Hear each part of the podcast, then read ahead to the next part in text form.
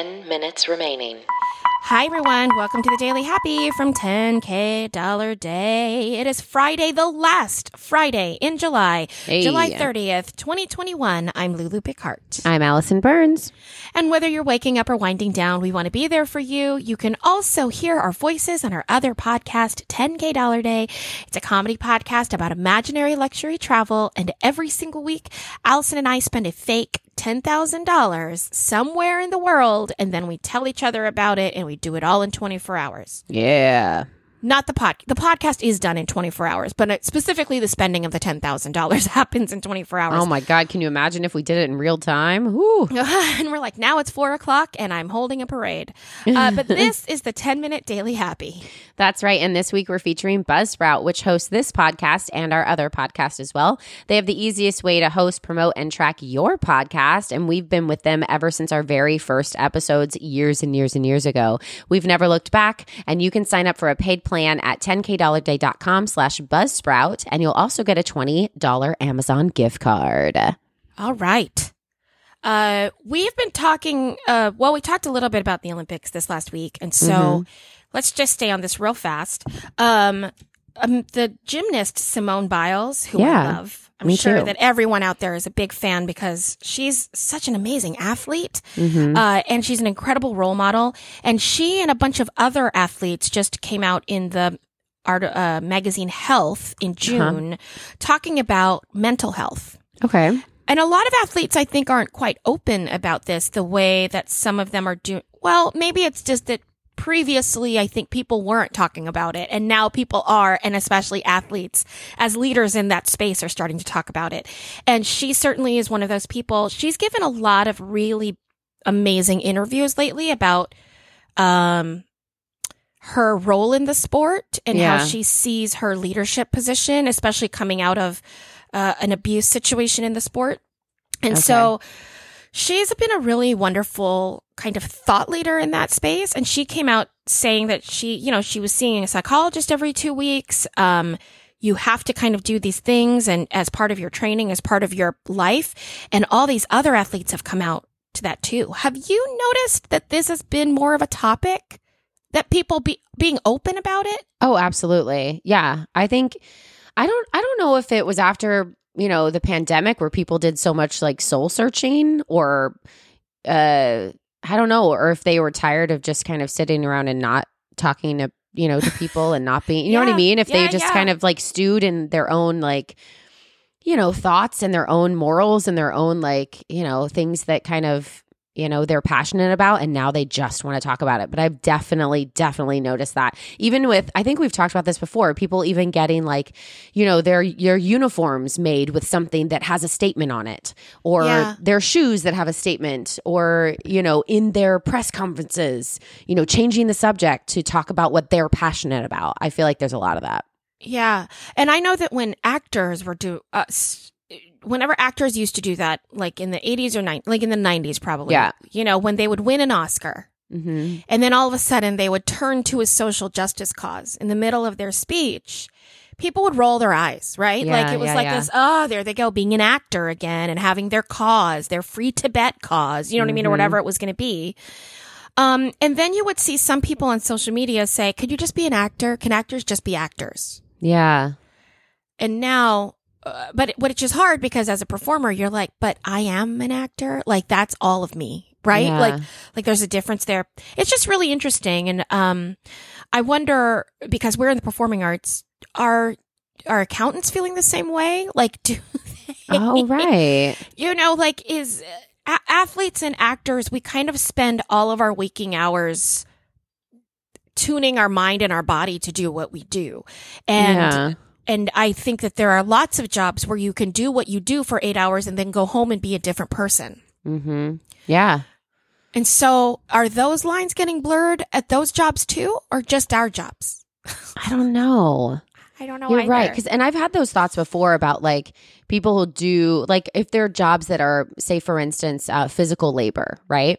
So Yeah. if, if your job is mostly a physical labor labor job, do you go and do that job for eight hours and you come home and you don't have to think about anything else? Do you know what I mean? Is it just like that's my job?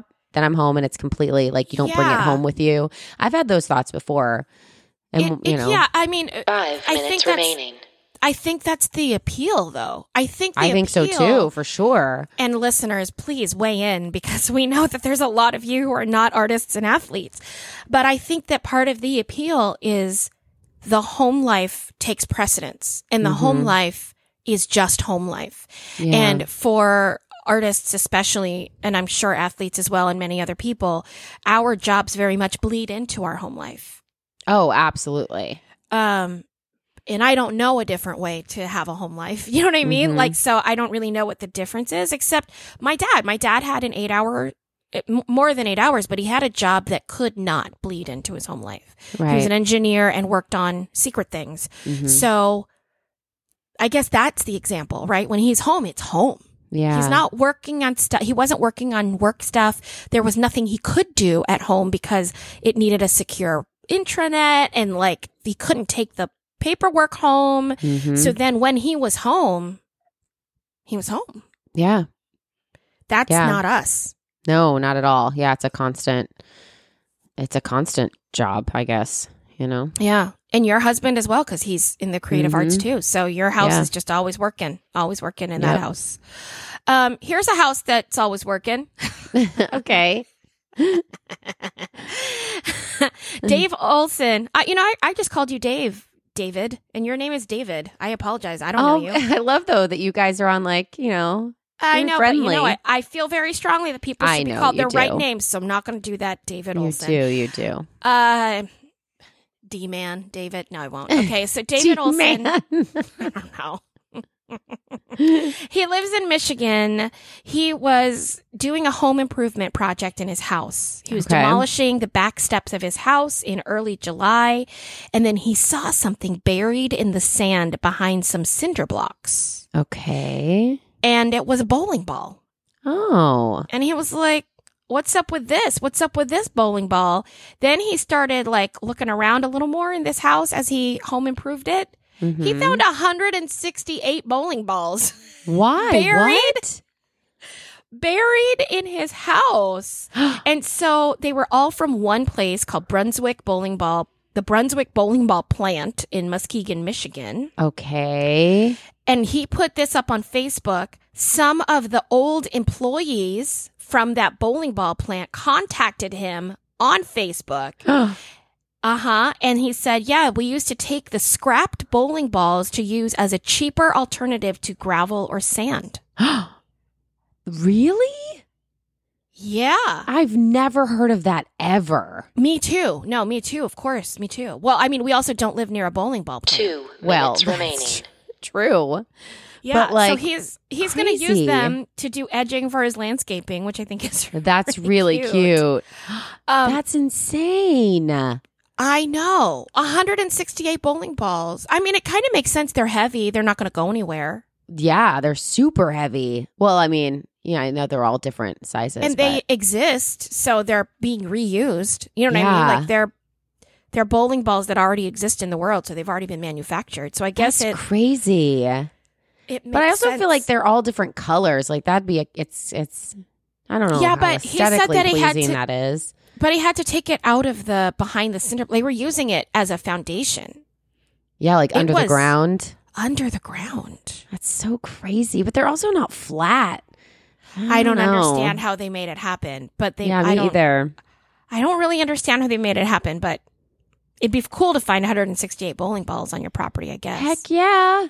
Although I'd also be like if I dig all these up, is there 168 bowling sized holes Oh, abs- yeah, I'm sure there would be.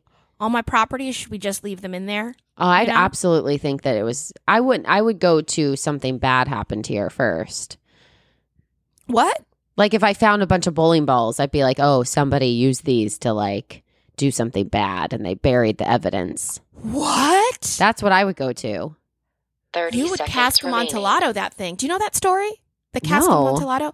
It's an Edgar Allan Poe short story and um and uh they spoiler alert everyone. I mean this is written in the 20s, so I apologize. But the but he um he bricks someone up in the wine cellar.